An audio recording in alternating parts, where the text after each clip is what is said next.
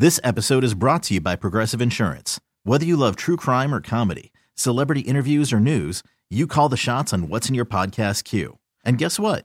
Now you can call them on your auto insurance too with the Name Your Price tool from Progressive. It works just the way it sounds. You tell Progressive how much you want to pay for car insurance, and they'll show you coverage options that fit your budget. Get your quote today at progressive.com to join the over 28 million drivers who trust Progressive. Progressive Casualty Insurance Company and Affiliates. Price and coverage match limited by state law. TuneIn is the audio platform with something for everyone. News. In order to secure convictions in a court of law, it is essential that we conclusively. Sports. Got clock at four. Doncic. The step back three. You bet. Music. You set my world on fire. Even podcasts. Whatever you love, hear it right here on TuneIn. Go to tunein.com or download the TuneIn app to start listening.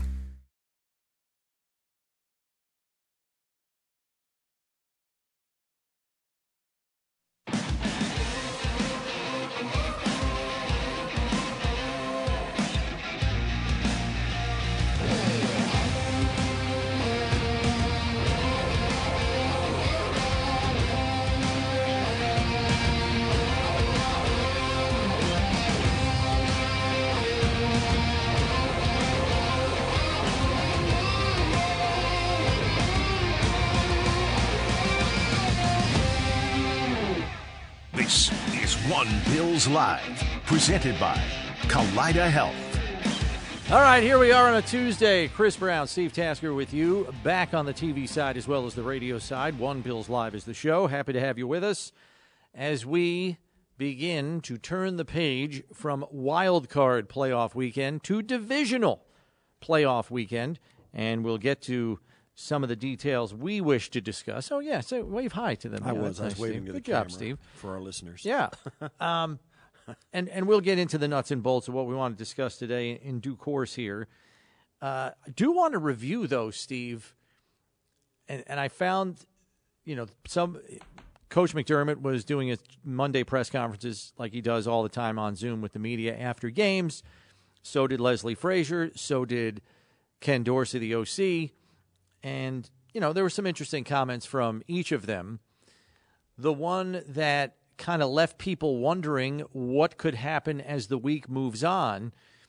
Micah Hyde was uh, deemed to not be an option for a return this week, and Coach McDermott had said as much last Friday. He reiterated it, reiterated it yesterday. Easy for me to say. And then he was also asked about the potential availability of Jamison Crowder, and he said, "I don't know what that is yet." I would I would imagine he was expecting to be asked about Micah, so he made sure he had, you know, the updated medical situation on him, and he will not be part of the equation or added to the active roster this week for the divisional playoff game against Cincinnati. But he did not yet know what the situation was concerning Jamison Crowder, which would at least, you know, we don't want to assume, but it would seem to lend credence to the possibility that the door could be open a crack for Jamison Crowder this week. I mean, we don't know anything, but he's practicing. He, he's practiced last week. We're assuming he'll be practicing again this week, as both he and Micah Hyde had their 21 day practice windows opened uh, last week, and they have 21 days to make a decision on those two. But that would be an interesting development to a receiving core that has already uh, had a new permanent addition in terms of the active roster, with Cole Beasley being added to the active roster this past week, which now gives them five receivers on the active roster. We'll see if Isaiah McKenzie can come back from the hamstring injury that kept him out of last week's game. He would be the fifth. And then if Jamison Crowder is added, you're back up to six, which is where you were every week for each of the previous two seasons. So I'm not saying it's going to happen. I don't know if it will happen, but it hasn't been ruled out, I guess you can say. We started this season knowing we were feeling like the Bills were really in a good spot with their wide receiver room with Crowder, McKenzie, Davis, Diggs, Sha- um, Shakir, Kumaro. Kumaro, um, Hodgins was still here then Yep. as well. I mean, they had, they had some guys, and and the problem was, and we had a couple of discussions like this, like, God, well, what are they going to do? I mean, who they, you know, who's going to be up and down, and that kind of thing. They're, they're back at the same spot. The sit- the problem is, in, in my opinion, Crowder hasn't played much. We don't know. Correct. We don't even know what we've got in Crowder at this Hard to drop him into a playoff game, He even though he's in. a veteran. He hasn't played since I think week four or five. That's right. And then you've got Yeah, the Baltimore game he got. Then hurt. you've got Khalil Shakir, who is actually crescent in, on a crescendo, in my opinion. Right? He's kind of coming on, Trending up. trending up. So is Beasley. He's trending up. So is Gabe Davis. He's trending up. Um, and Diggs is right where he's always been, right at the top. I don't know why you're going to throw a wrench into that, yeah. uh, particularly since in the last your last four games you've scored 30 plus points in all of them. Two of which were against the Dolphins. two of which were against the Dolphins, and one of which was a playoff game. So, yeah, okay, it's great they're available and all that, but I don't know if you know if there's room right now, Yeah.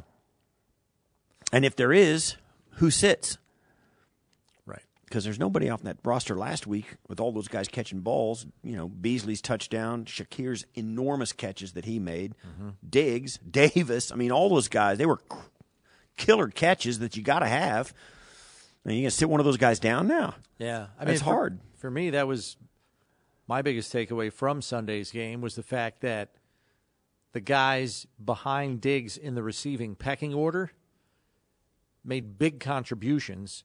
Most notably, when Miami decided we're not going to let Diggs beat us anymore in the second half the way he did in the first half, and they made adjustments defensively. So it was on the rest of the receiving core to make some hay, and they did. Davis has a touchdown. Beasley has a touchdown. Shakir makes a couple of big plays. Um, Dawson Knox, obviously. So that was that was the biggest thing to come out of the game for me because it wasn't just guys chipping in here or there. They were making big plays. Yeah, there was big moments. And I think that that makes Buffalo a little bit more difficult to prepare for for Cincinnati this week, where they just can't focus all their attention on Diggs and say, "Okay, we're good." Right. You know, maybe in the red zone we worry about Knox a little bit because he's on a little bit of a scoring streak, but you know, other than that, we'll be fine.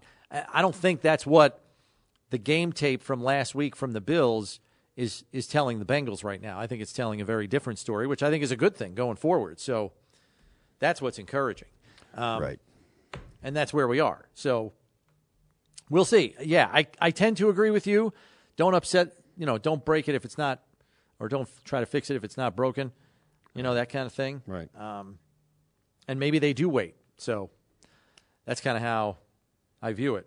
Um, so we'll see. We'll see what, what comes of it. I'm sure yeah, he'll get. It's going to be an interesting week, not only for the Bills, and I think at this point, for most Bills fans, you're kind of looking at the D- Bengals to see, you know, what's their deal. Um, most notably with their offensive line, they got three starters that couldn't finish the game. Two of them were out for the game, and one, the third one, their left tackle, Jonah Williams, couldn't finish the game. That's an enormous issue for a team without Von Miller, who needs a pass rush in this game. So um, we're going to be watching that on their side.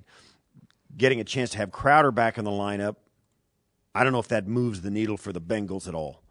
When, you know, when they've got Diggs and Davis, McKenzie and Beasley to worry about, um, along with Cook and Singletary. So I and and Knox. I mean, the list goes on. So it's this game is really interesting. There's going to be a gazillion people watching this game because of the Monday night game that happened when Damar went down and got hurt, uh, and now that he's back um, around, it's and and doing well. It, everything's different, and it's also in Buffalo. I mean, every, I mean, I know it's a standalone game. All four of these games are going to be standalone games this weekend, but man, oh man, there's going to be a gazillion people watching this game in in the U.S yeah, no question. Um, this is really going to be interesting to see how what happened on Monday night, how that affects both teams. The added fuel to the fire that Cincinnati has for now having to come to Buffalo after the dis- the decision was made that they're going to get they're going to have to play Buffalo in Buffalo and Buffalo gets the two seed, not the three seed, and vice versa. And that this game wasn't on a neutral site like the championship game is going to be for Buffalo, Kansas City. Um, you know, and Cincinnati's got a legitimate beef about that. I, they're the ones who are standing there going, "What? come on. You know, we're the only team that beat both those, or they can say they beat us, but you know, we're the only team that had a chance to beat both those teams. We beat Kansas City just like Buffalo did. Um, Can they say they beat us? They didn't really do that. no, they didn't. But they can't say that. no, they can't say that. But that's the thought for them. They they had the, they felt good about their chances at home getting that done. If they do, you know, then this game happens in Cincinnati. So there's a lot of fuel on the fire for Cincinnati playing the nobody, you know, they're up against us kind of card that fuels players. Right. Cincinnati's got boatloads of motivation of the of that finger quote disrespect motivation, and they got a beef. There's no question about it. They're the guys that you know got the knife in the back through the whole um, adjusting of the schedule. So that's going to be on the table. It's going to be here in Buffalo. Uh, the home crowd's going to help. All of that, but man, oh man, what a what a scene it's going to be this Sunday. Um, eight teams left, and all four games are being played Saturday, Sunday. It's it's going to be awesome.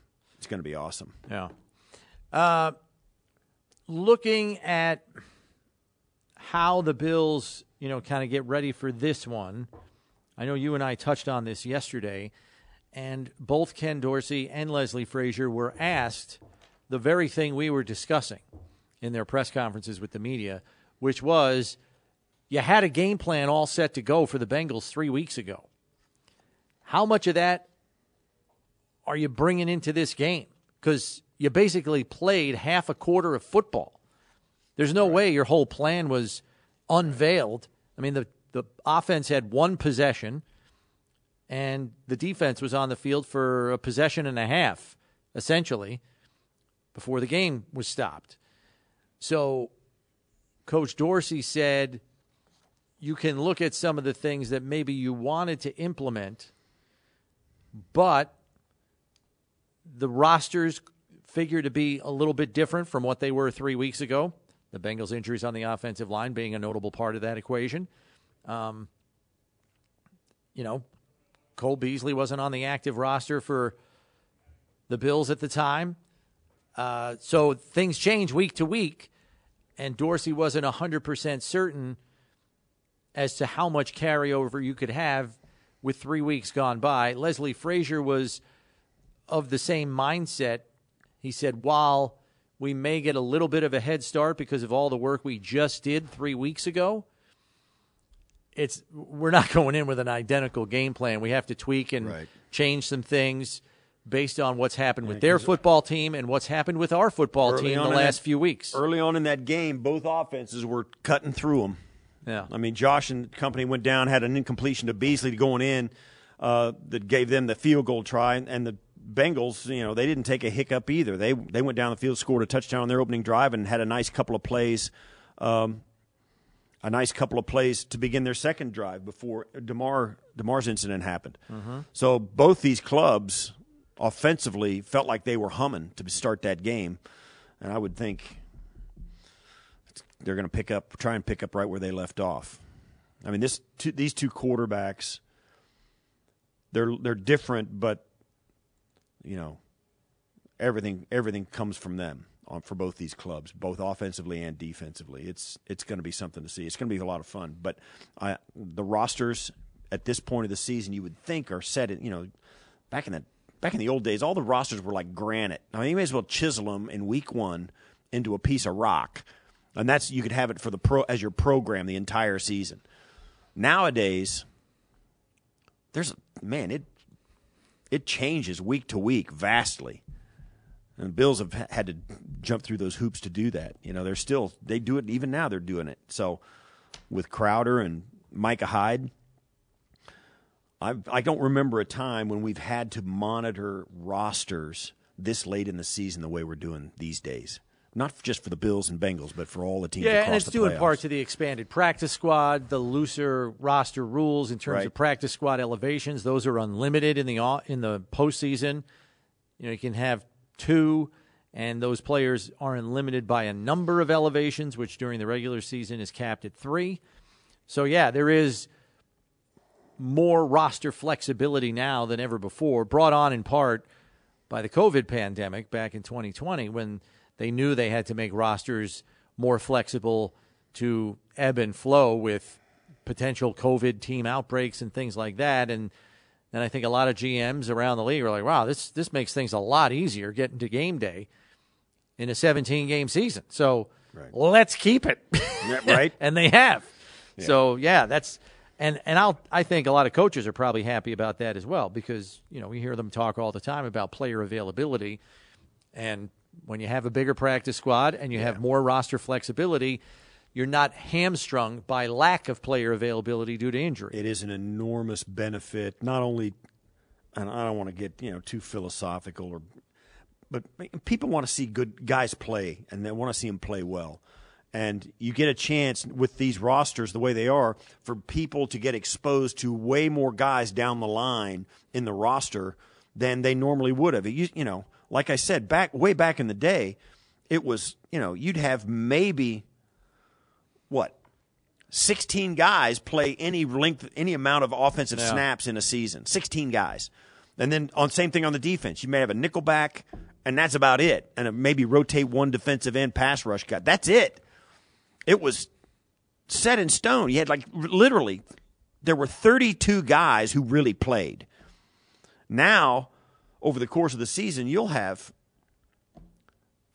30 on both sides of the ball with rosters and Yeah, injuries and ups and take, downs, role play, you know, wholesale personnel changes.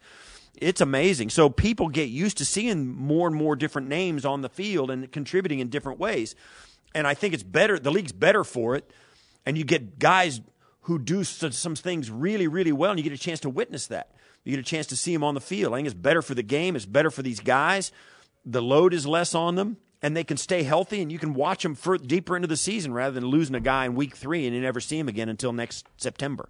So it's way better now than it's ever been. And part of the reason is because they've they've given the GMs and head coaches and all these flexibility with their roster, give them more bodies to work with, and give them more guys, guys like me, a, a chance to contribute, and they're highly motivated to do it. This week's game sponsor is Northtown. Whatever you're looking for, you'll find it at Northtown, the official automotive dealer of the Buffalo Bills. Shop online at northtownauto.com. Time for us to go around the NFL, which is presented by Kaleida Health, the official healthcare system of the Buffalo Bills. And the divisional round playoff schedule is now finalized after the Dallas Cowboys' convincing victory over the Tampa Bay Buccaneers. The final was 31 to 14, and it wasn't even that close as Dak Prescott throws five touchdowns in the game. Guy was on fire. On fire. He was. Actually, I think him. he only threw I'll say four this. because didn't he run one in? Uh, yes, he had a boot. He ran one in, so I Um, think I'll he, say he had this. five total. The thing about the thing four ab- passing touchdowns. Yeah, threw threw for four, ran for one, and I'll say this, and, he- and I know maybe it's scar tissue from my youth, but man, oh man, nobody front runs like the Cowboys. Those guys, you just want to, it just makes you want to hit them with a ball bat, you know. Well, I mean, it's why they're hated. and and one of the things about it too is um, happens every time you see a Dallas Cowboys play. They show the owner's box a lot. Jerry Oh, Jones and his family, and they're happy. And and it's and let's face it, it's been a long time since they've been able to taste victory in the playoffs. And they got it last night in a big way. Beat Tom Brady and the Buccaneers and beat them soundly. It was not close. Speaking of Tom Brady, he says there is no timetable on his decision for his football future after the Bucks were eliminated from the playoffs last night. He is set to become a free agent.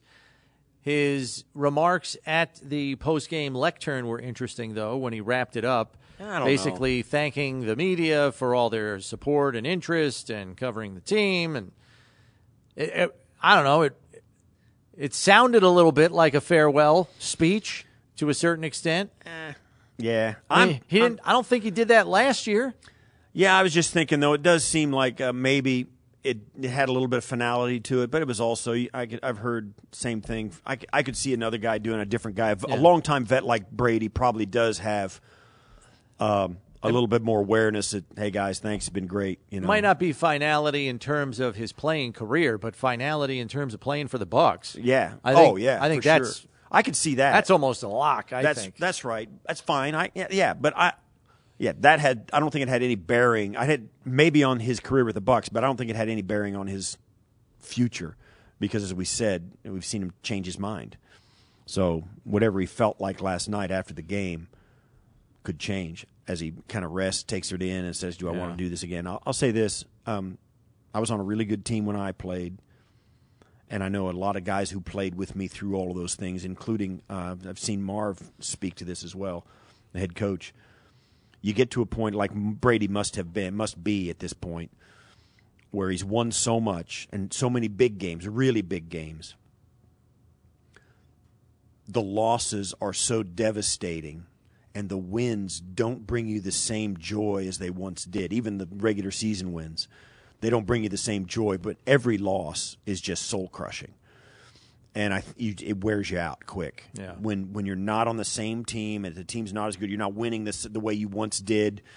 Uh, you have to play almost 100% perfect to win games. You're just you know, same different roster, different team. All of that stuff goes into it. It's really soul crushing to try and get yourself ready to play for a team in that situation. And I think Brady, after you lose like Brady did yesterday, last night, it's got to be soul crushing for a guy who's won so much, and now, you know, to get thrown back, as we always say, to the bottom of the mountain that you got to climb every season Yep.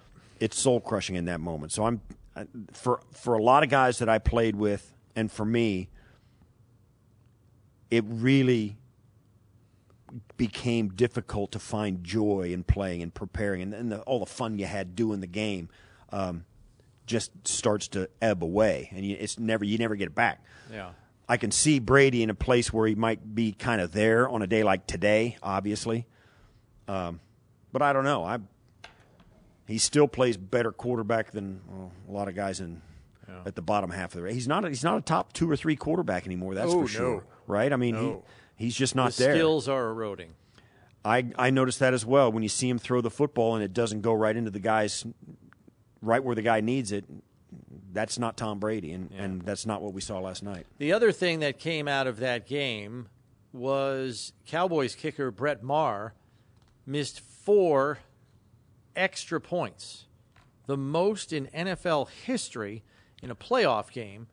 And this guy has been pretty solid all season long. I think all season he had three PAT misses the entire season. Well, he he's hitting like 91% of his place kicks. He hit. I Two. know he's had a solid season. Really he missed season. four last night, and you could tell after the second one, the guy had the yips. After that, I mean, he's overcompensating on the third one. He hooks it after pushing two to the right. It was it was a rough go, and I saw Ross Tucker tweet this, and I I was in the exact same place. I was miserable, not only for that guy, not only for that guy, but think about his family. Like his wife, his kids. They're wondering if the guy's going to have a job next week. I mean, you're going to play the Niners. That's going to be a much tighter game than this one was. If he doesn't show he's got that fixed in practice on Wednesday, they might be rolling guys in on Thursday.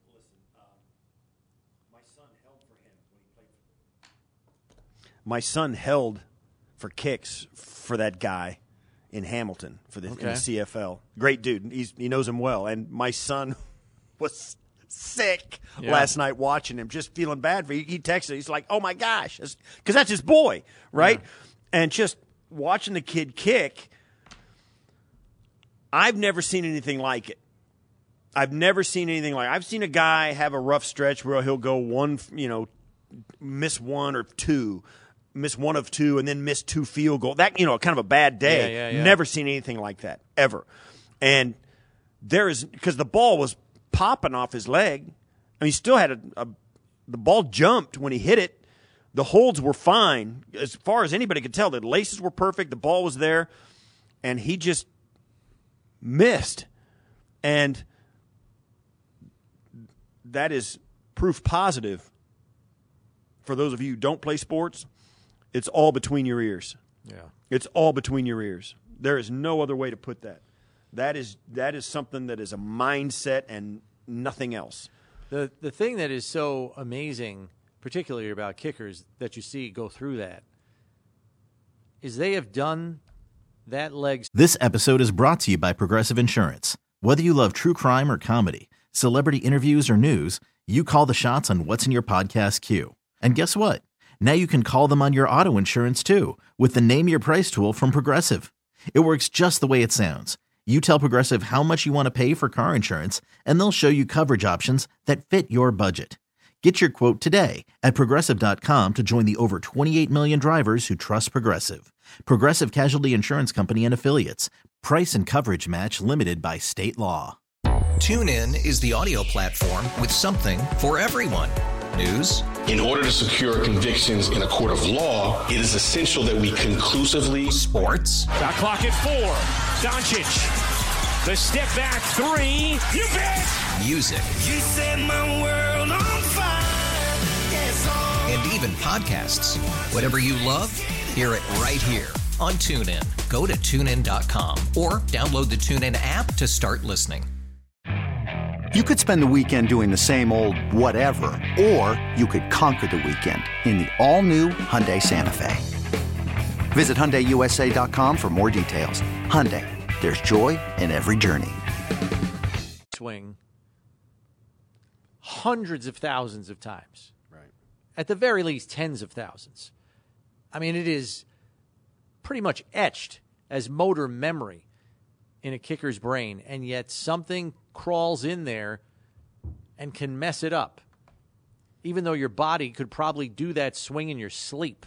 Do you know what I mean? Like it's just it's so uncanny how that how that doubt can creep in I would be so interested- quickly, especially for a professional. Yeah, I would I would be interested to see if and wonder if if Maher had if he had like a sore ankle, sore shoulder, sore wrist, and you think why is a wrist or an ankle or shoulder? hurt? And and I'll say this, and, and this is my this is my life philosophy about. I've told you this.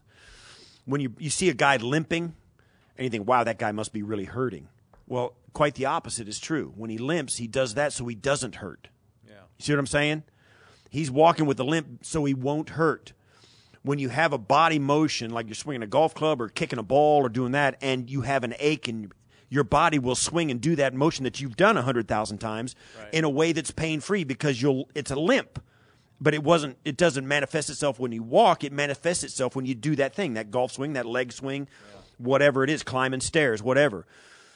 So if he had an ache somewhere in his body that his body was compensating for, it, he would swing through and it would feel normal because his body was quote unquote limping. Yeah. You know what I'm saying? So I'd be really interested to see what he felt like physically. Because if you if your shoulder if you got an, if you're a kicker and your left shoulder blade is aching, nobody cares, right? But if they knew that it was going to affect your swing, eh, maybe they would. That's exactly what happened to Rian Lindell when he was the kicker here. He covered a kick, he had to make a tackle, he got injured, and the next two weeks were a little bit of an adventure for him kicking Yeah. because on his swing, that thing's like sending a shooting pain down his spine. I was saying It'll make you grip a little bit. I held. I was a holder for Steve Christie. We went over Bruce DeHaven, Steve Christie, Adam Lingner. We all go over and we're going to kick field goals in the stadium on a day. And I, so we're over there, and I'm holding. Everything's going fine. Steve's everything is outside, is wide right. Steve Christie, not Scott Norwood. So everything, every kick. And he can't, he's like this, uh, and they're talking. Bruce is like, well, maybe, you know, they're talking, and having all these conversations. And Steve goes, oh, he goes, uh, and Steve goes, oh, I know what it is. He goes, what? He goes, my left ankle's been bothering me. My left ankle's sore. And Bruce, you know, Bruce, What the special heck? teams coach has got steam going. You got to tell me that. What do you do? Yeah, so they, that's what does it. You got a sore left ankle. You're going to kick. He says that doesn't bother me. I'm still going to kick, but it it affects the kick in a way. You know, you kick pain free no matter what.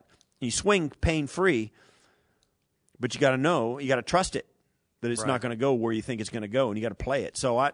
Maybe Maher had that last night for the Cowboys. Maybe he did have some pain somewhere that was affecting his ability to kick smooth.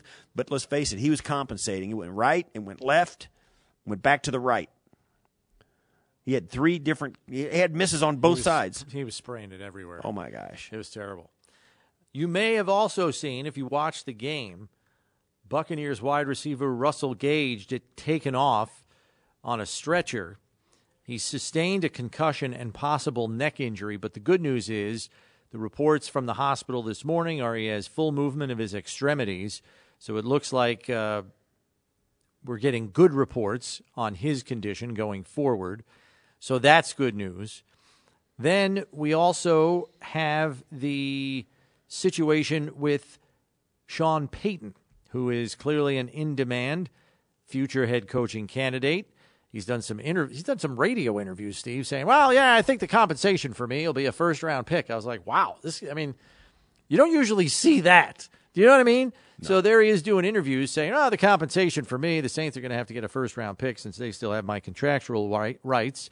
And uh, one of his more recent interviews was with the Houston Texans for their head coach opening. I'll say this too. That is, an, I think that's an enormous chilling effect on his ability to get hired. Um, you got You read an article to me, we read that article to uh, about you know the Chargers and people who've covered them for years and years. They just don't believe that the Chargers would be in a position to pay four times the going rate for a first time head coach that they would have to pay to get Sean Yeah. Payton. Now Payton's won a, a, a Super Bowl. He's won one Super Bowl. Right. Um, but I don't. I think there are there's a, a maybe more than a handful of teams where he's off the table. Well, he's interviewing with the Broncos today because we know the Penner Group and the Walton Group, who own the Broncos, said they're going to spare no expense, and we know they got deep pockets after paying what was it, almost five billion, four point six billion. Yeah, almost five billion for the Broncos. So he is interviewing with the Broncos today. and they fired their head coach from last year with a five year deal that they still got to pay out. I mean, That was they- a first time head coach, probably not as much money as what Payton's going to cost them, and they're going to have to part with a first round pick. yeah. which I don't know that they have. Now that I'm thinking about it, they gave it to the Seattle Seahawks. For Russell, Yeah. So the early, actually, I think they might have given him two. So they might not have a first round pick to give the Saints until 2025. and then they, they become the Rams without the guys in return. Yeah, um, Hmm. yeah. I, I, we'll see. But Sean Payton is a is a hot commodity. People are very high on him. Um, it was even rumored that Jerry Jones wanted him badly to be the coach of the Cowboys, and now you know Mike McCarthy is probably solidified his spot. Winning probably good for next night. year Probably anyway. good for this next year. Yeah. Um, I don't know. It's interesting, but we're gonna have to keep an eye on all the you know coaching. Op- There's coaching five openings. coaching openings right now. Yeah. So they're going to get filled here in short order. Usually, there's more. Well, that's right. You're right. We did see the Chargers fired their OC today, Joe Lombardi, along with their quarterbacks coach. So some change there in LA, and we understand why. You're up 27 to nothing, and in the second half, the Chargers threw 28 passes and ran the ball five times with a 27 point lead. They did exactly what the Atlanta Falcons did in the Super Bowl loss to the Patriots. The same thing. Run some clock, for God's me tell you sake. folks. Folks, for you at home, I'm suffering through Brownie's disdain for what the how the Chargers blew a 27 point lead, and then Ugh. Joey Bosa absolutely vilified the official. Oh, He'll he was blaming that. he'll get- he'll get a- You want to talk about misplaced, man? You Yeah. lost the game. You lost the game. Like They called penalties on- and I don't know why- yeah. the refs. You were up twenty-seven, bro. Yeah. They were looking great. Four interceptions in the first half for Trevor Lawrence. And from that point on, two, two minutes left in the first half through the end of the game, Trevor Lawrence went 23 of 26, four touchdowns, brought him back and beat him and won the game. So uh, it was a it was Now quite here- the game. Yeah. Now here's the thing. Before I know we got to get to break with the Jaguars. After you expended all that energy and had such an emotional victory and a comeback, aren't you worried? Like they they got nothing in the tank to play the Chiefs this week. I'm worried they got like nothing in the tank to play the Chiefs. No. I mean, maybe they do, and I'm over analyzing that, but Well, they got a coach who knows what it's like. yeah. you know so he'll be able to get the most out of him Pete, Pederson will be the i don't know do you, here's the thing i mean i, I get it because we've got a lot of we got a lot of scar tissue playing kansas city in kansas city but um, i don't know it, if you get to if the bills are fortunate enough to get to the afc championship game let me just tell you no matter who it is you're going to be really worried Yeah. sick about them whether it's the jaguars or the chiefs And our crack and the same sta- thing for those teams they're going to be worried Yeah. sick whether it's the bengals or the bills And our crack staff in the control room just reminded us the Broncos do have a first round pick from the Dolphins for the Bradley Chubb trade. It's the 49ers first round pick through the Dolphins and given to them for Bradley Chubb. So the Broncos do have a first round draft choice to give to the Saints if they want to hire Payton as their head coach. So there you go. We are going to take a break here, but we're going to take your phone calls when we come back as we are asking you today is there a part of Buffalo's game that still hasn't peaked in your estimation? Is there some ceiling to reach for some part of Buffalo's game? Could be offense, could be defense, could be special teams. You tell us at 803 0550, 1 888 550 2550, the number to get on board. Open lines for you there. Or you can hit us up on the tweet sheet at One Bills Live. Steve and I back in a second. Stay tuned.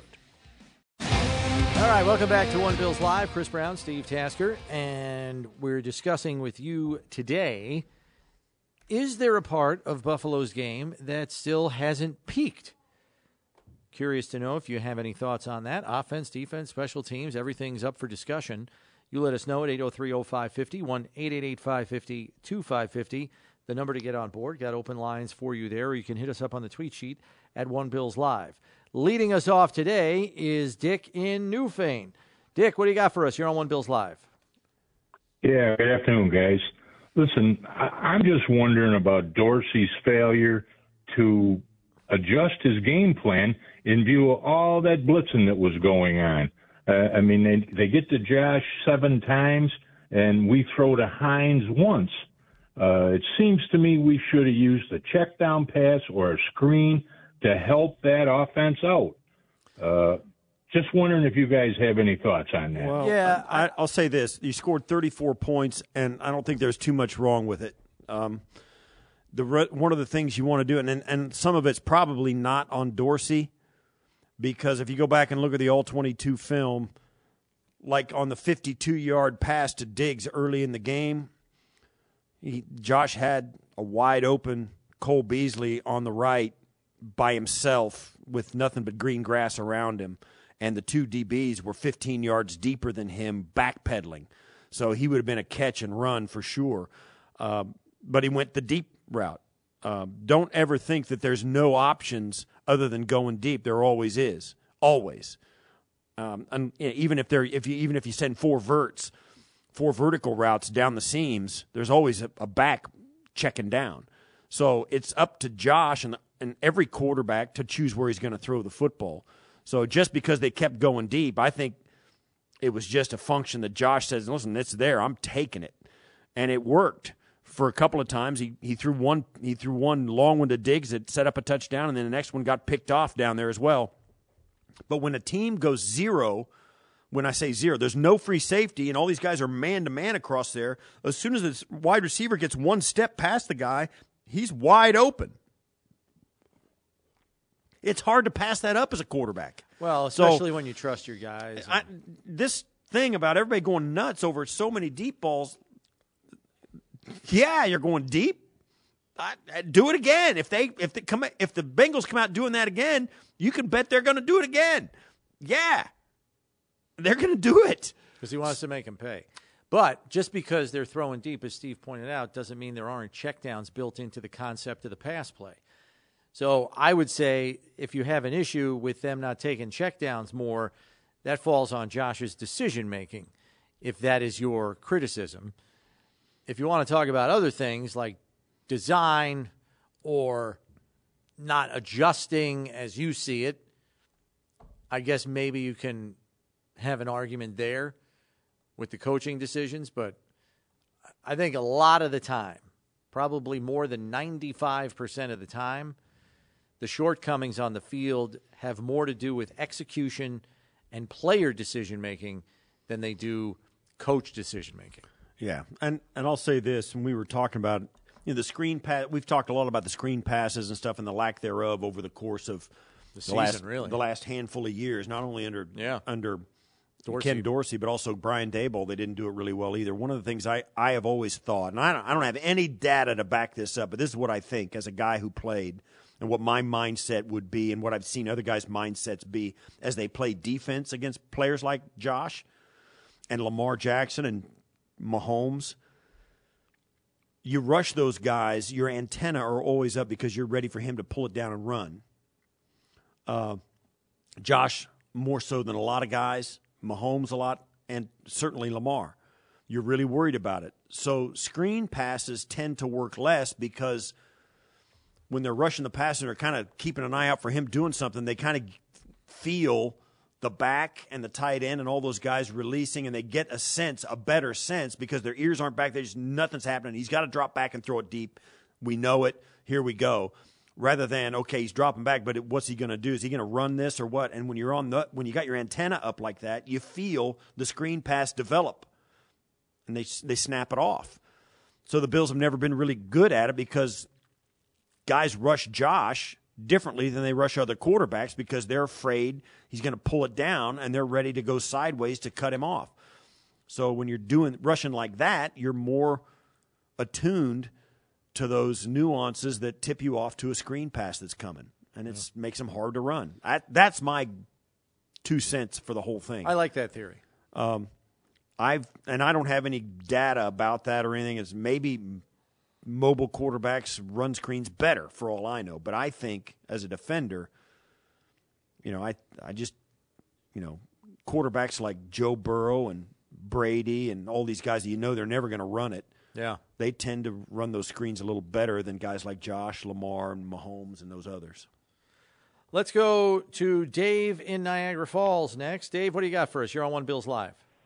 Hello, Chris and Steve. Uh, thanks for letting me on. I was sure. just wondering, uh, I was watching the game, you know, when the fourth and eight that Miami had it, when they threw that little flare pass out to the side, and Milano missed a tackle, but Edmunds was right there. Didn't he get blocked in the back and yeah, allow he him did. the first down? Yeah, Yes, he, he did. did. They missed it. Okay, I thought I was the only one that seen it, man. No, Oh, I was uh, saying it on the broadcast. I was not happy. I was He like, did. he got I blocked was- in the back. I think it was Tyreek that got him. That you know, Thank it wasn't you. a massive and then he, block. he picked his hands up like he didn't do anything. Like, oh, I didn't, I didn't touch him. yeah, it, it, yeah, he he did. It wasn't a devastating No. block, but it was a difference maker. I thought. Um, but yeah, you're right. Yes, Dave, you're right.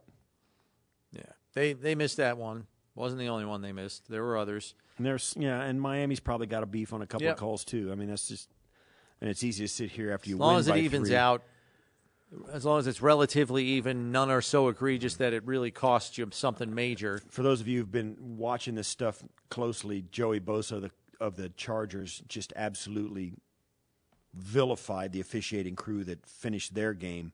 Yeah. He was livid uh, and got a penalty thrown on him as he walked off the field by the official, and Because he threw his helmet on the ground. And he also, um, in the post game, right by his locker, We really need new phones. T-Mobile will cover the cost of four amazing new iPhone 15s, and each line is only $25 a month. New iPhone 15s?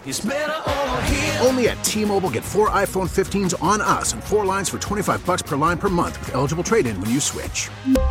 Minimum of four lines for $25 per line per month with auto pay discount using debit or bank account. $5 more per line without auto pay, plus taxes and fees. Phone fee at 24 monthly bill credits for all well qualified customers. Contact us before canceling account to continue bill credits or credit stop and balance on required finance agreement due. $35 per line connection charge applies. Ctmobile.com. If your day sounds like We need the report ASAP.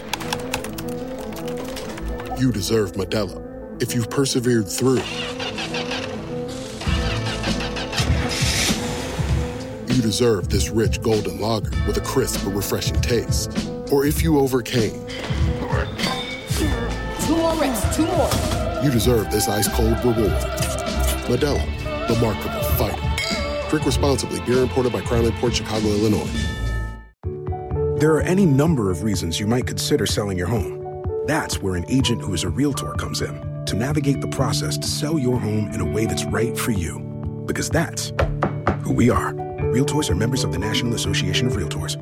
spoke to the to the media, and he was yeah, still hot. He was very upset, and so uh, I don't. I think it's misplaced, but I get it. Believe me, I've been there. So yeah, that's and, and th- so you're not alone, Dave.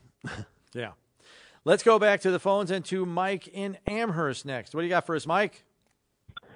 Hey guys, um, I just wanted to say uh, to answer one of your questions. You were asking um, what part of the Bills team can peak. Um, I was at the game on Sunday, and it was the first game I had been to in a couple years, and it really kind of recalibrated the way I look at the talent of the defense.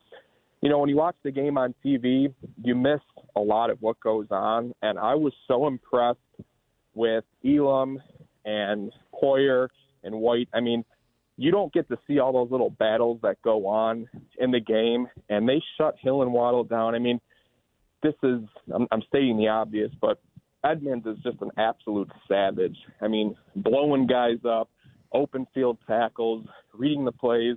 Milano, we know what he does. Um, I was just so impressed with the defense, and I think I want to remind my fellow Bills Mafia that we are exactly where we're supposed to be. Um, this team is who we thought they were, and um, I'm optimistic about them. I'm not surprised the Dolphins played us tough; they always do. And um, really, my biggest takeaway was just how great our defense has been playing, and I really do think they have the ability to peak. I'll hang up and listen to what you guys have to say. Thank okay. you. Okay. Thanks for the call, Mike. Good call there. Yeah. Yeah, it's fun when you're at the game because you can kind of zero in on a matchup that you want to watch. You know, you're not you're not beholden to what the TV cameras are showing you at I- the site. I thought, and some of it probably was, you know, Skylar Thompson. True, but I thought I thought the defensive backfield played re- maybe their best game in a while against Waddle and Hill. Um, certainly, they gave up some plays as you would expect. Everybody's going to make plays against you at some point, but man, oh man, I thought they really did a nice job against those guys and played their best. I thought Kaiir Elam um, was almost a completely different player than he was at the beginning of the year. Yeah, was- and it showed. He was really good. Um, Tredavious was good in coverage. Um, you really saw Kaiir Elam's elite athletic traits on display in that game. People ask, why is he a first round pick? You saw it on Sunday. Running step for step with Tyreek Hill on an 18 yard comeback route. There might be about eight corners in the league that can do that. Yeah, I mean, he's one of them. And Tyreek and Jalen Waddle had some opportunities, and early on, they got the Bills were beneficiaries of drops in that game. Yeah. and as were the as were the Dolphins at certain times with Bills drops. But uh, I, like I said, I thought they're defensively the Bills played extremely well on the back end with Milano and Edmunds and the defensive backs. I'd still like to see more from the pass rush. Uh, their run defense was very good, though. And I think it's going to be interesting to see because I, I think at this point, with the guys that are hurt with Cincinnati, that the Cincinnati def- offensive line is not going to be as good as the Dolphins' offensive line was Yeah. uh, because of the injuries that has beset the Bengals. So we'll see if the Bills can make more hay in their pass rush up front and help those guys in the back a little bit more. But yeah, I, I'm with you. I, I, I, I do think Mike from Amherst was right. The defense was fun to watch a little bit this last week. And although, you know, Miami got some breaks with some short fields because of the turnovers and the fumble recovery touchdown, Yeah. they played really well against them. Break time for us here, but more of your phone calls when we return. It's One Bills Live, presented by Kaleida Health. It's Buffalo Bills Radio.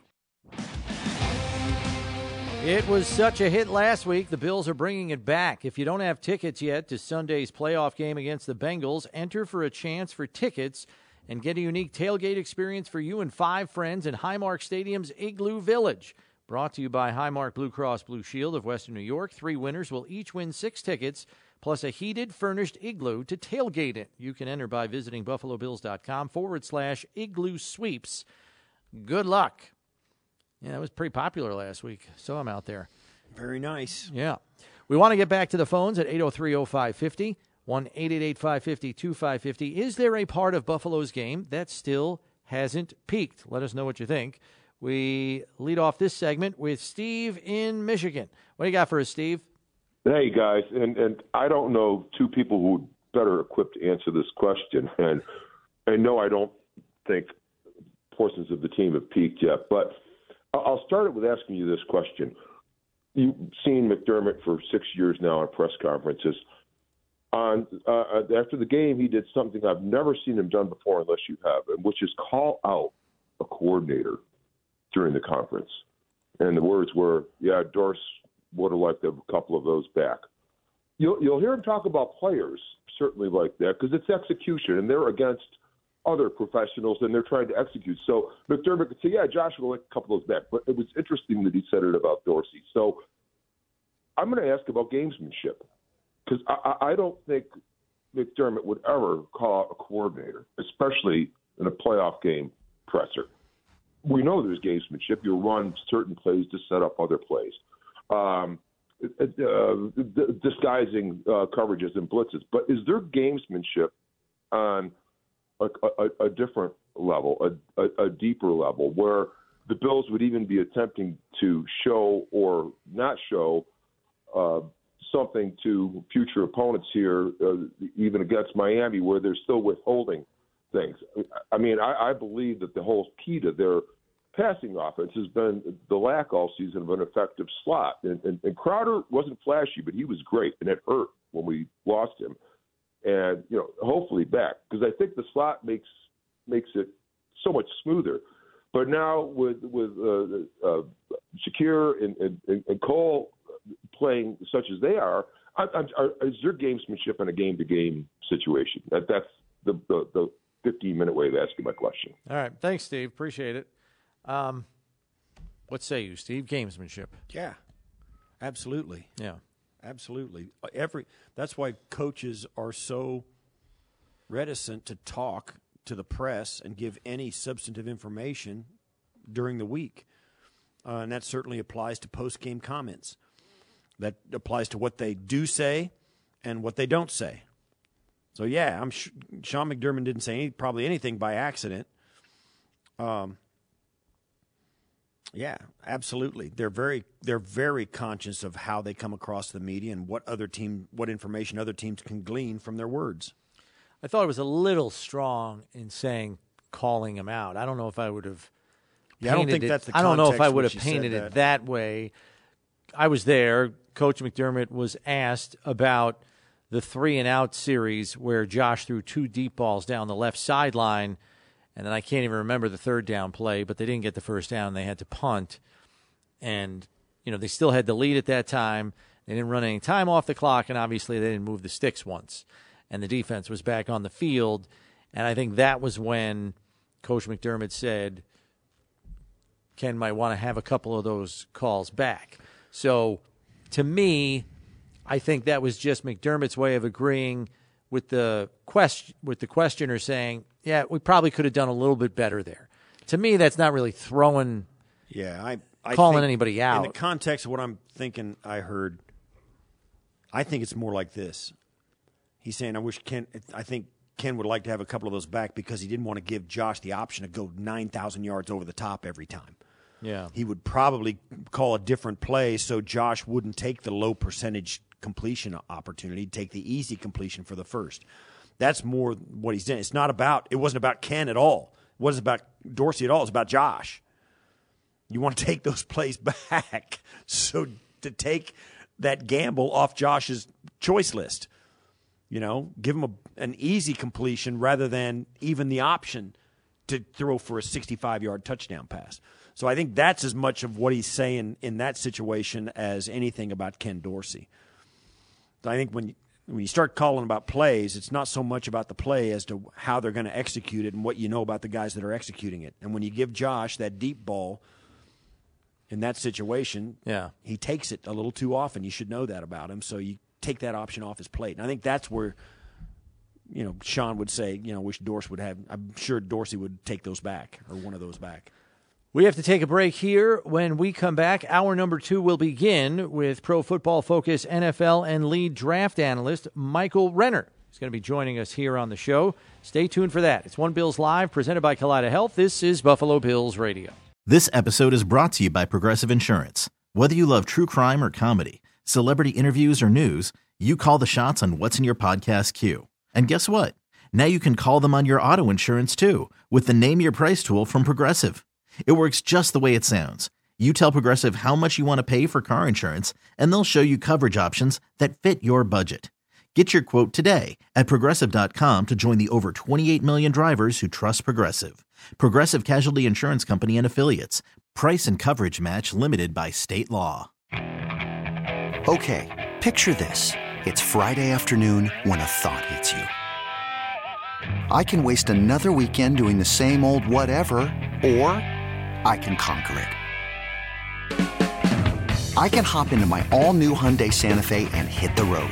Any road. The steeper, the better Because my all new Santa Fe is available with HTRAC, all wheel drive, so I can hit the trail without a worry in the world. Heck, with three rows and best in class rear cargo space, I can pack the whole family in with all our gear. We've got available dual wireless charging for our phones, so we'll never lose touch with civilization, and we won't lose touch with the primordial power of Mother Earth. So, which is it? Waste the weekend or do something a little more epic? And conquer it in the all new Hyundai Santa Fe. Visit HyundaiUSA.com or call 562 for more details. Hyundai, there's joy in every journey. TuneIn is the audio platform with something for everyone. News. In order to secure convictions in a court of law, it is essential that we conclusively. Sports. Got clock at four. Doncic. The step back three. You bet. Music. You set my world on fire. Yes. And even podcasts. Whatever you love, hear it right here on TuneIn. Go to tunein.com or download the TuneIn app to start listening.